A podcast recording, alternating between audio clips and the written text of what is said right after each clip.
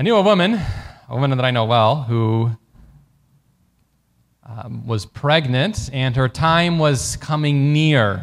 Her mother in law had flown in from across the country, and there were others gathered who were excited about the birth, but the baby wasn't coming. The due date had come and passed, and the mother was beginning to feel anxious. All these people were in town. They're going to be having to leave soon. They bought return tickets on certain dates, and the baby still wasn't here. So she's feeling this pressure. But of course, there was nothing much that she could do about it. She was just waiting till when the, whenever the baby was going to come, whenever that time was going to appear. She didn't quite know. She started feeling a little bit anxious. She was looking forward to that joyful moment, but feeling a bit of anxiety. You know, in our first reading today from Isaiah chapter 35, we have this beautiful picture of the desert coming to life. It's the return, it's the picture of the return of our Lord, that joyous time when the sick will be healed and we'll experience the resurrection, all these amazing things. But the problem is, it's not here yet. How do you experience joyfully this time of waiting? It's really hard to be joyful when you're waiting for something of which you don't know when it's going to come. And the stresses of life begin to build. In our culture, we have lots of people that don't like waiting at all, and so they fill their this time with lots of consumerism and and buying things. We have a time, a culture that we're not very good with waiting. We can get easy answers instantly we can buy things at the click of a button that'll be on your doorstep the next day, or maybe even that day, depending on where you live. Instant movies. This whole notion of waiting and how to do it well is not something that's common. Yet this is what we're called to here in Advent. We are waiting and preparing for the way of the Lord, waiting for that time when He will return, that joyful time. And today is traditionally known as Gaudete Sunday or Rejoice Sunday.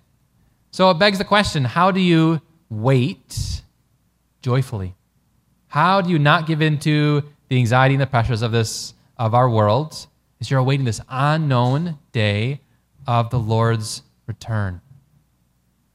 The church gives us a beautiful reading today from St. James, James chapter 5, about how to do this joyfully how to prepare joyfully, how to move through this time of waiting well. St. James uses the picture of a farmer to help us with this. He says that we should wait like, like a farmer who cultivates his field. Think about how a farmer waits. He doesn't do, have a lot of anxiety. He simply trusts that these seeds that he's planted, they will come up. He doesn't dig them up and check on them. He doesn't get frustrated with this piece of land because it's taken so long for those seeds to pop up and go and try another piece of land. No. He trusts that all these things are going to take place at the right time. His heart is at peace. He's, he has this joy, this trust that, that this process is going to take place as it's supposed to. So St. James says to cultivate your heart like a farmer who cultivates the land. And the first way to cultivate your heart, that he says, is to not grumble against one another. People who are waiting can get irritated very easily. We see this in hospitals, especially. So, in hospitals, there's a lot of waiting. And these people in hospitals, you know, they don't know when the doctor's going to be there, when the results are going to come. Why they got this illness? Are they going to be able to get over it? Or they're not? Like, can they get fixed? Can they not? All these unknowns. And I've met a large number of grumpy people at the hospital. It's easy to get grumpy. So, this is the first step to cultivating your heart, according to James, patiently awaiting the Lord's return, is don't give in to this grumpiness. Instead, he says, number two, you know, to cultivate your heart uh, in preparation for, for the Lord. To do this, a great way to do this, we see this especially in our gospel reading today in John the Baptist is encountering the Lord daily in your life. Don't just wait until the very end when he's going to return, but allow Him to return daily, to encounter you daily, to change you daily, right here, right now. You know, the joy of the gospel fills the hearts and lives of all those who encounter Him. I love what Pope Francis writes in the, his exhortation on the joy of the gospel. He says, Those who accept His offer, meaning Christ's offer of salvation, are set free from sin, sorrow, inner emptiness, and loneliness. With Christ, joy is constantly born anew. You know, John the Baptist, his life was based on this encounter and helping others encounter him. His first encounter with Christ was in the womb. John the Baptist was in the womb, and his, his mother, you know, Elizabeth, was there being visited by the Blessed Mother, who in her womb had the Lord. And as soon as the Lord, even while he was still in the womb, came into the house, Scripture says that John the Baptist, inside the while still inside the womb, leapt with joy. This is a joy that would never leave him, that would pervade his life. He would spend his life telling people, Behold the Lamb of God. This is the one that's to come. He's the one that's going to come and baptize you with fire. His whole life was, was transformed because of his encounter with our Lord Jesus Christ. So get to know him, get to know our Lord, encounter him daily. You could maybe even take a little book of the Gospels and read it. Maybe you could read the daily Mass readings in the morning. Allow those readings to warm your heart in some way and take one of these things that you've that the, some touch the Lord has given to you through those readings, meditate on it, think about it throughout the day. Allow the Lord to continue encountering you and continue to warming your, warming your heart, continue to bring this joy. However, don't stop there. Cultivate, continue to cultivate that joy by sharing Christ with others. Share him in little humble ways, simple ways, like the ways that John the Baptist exemplified. We heard about in our gospel reading today. Our Lord pointed to him as a great example. He said, You know, who did you go out into the desert to see?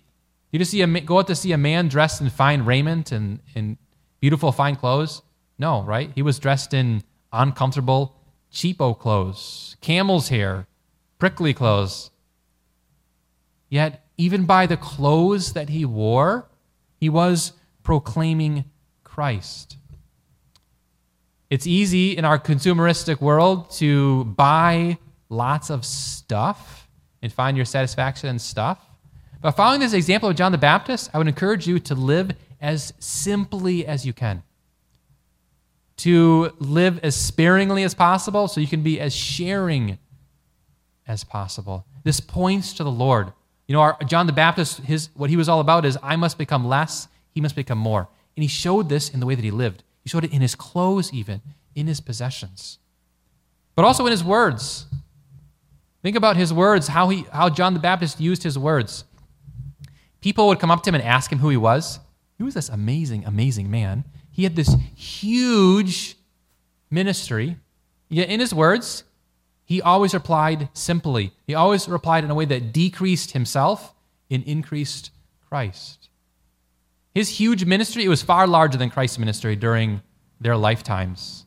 Later on, during when the apostles were going out on their mission work, they kept stumbling upon disciples of John the Baptist, way over in Asia Minor, even. There'd be people like, oh, yeah, we've been baptized by John, but we don't know about Jesus. Tell us about Jesus. Over and over again. His ministry, John the Baptist's ministry, stretched far and wide. It was huge. And people were coming up to him and asking, hey, are you, are you the Messiah? Are you the, the, the, the great prophet who's to come? He could have been like, yeah, I am. And people would have believed him, they would have followed him. He had this very successful, very large ministry.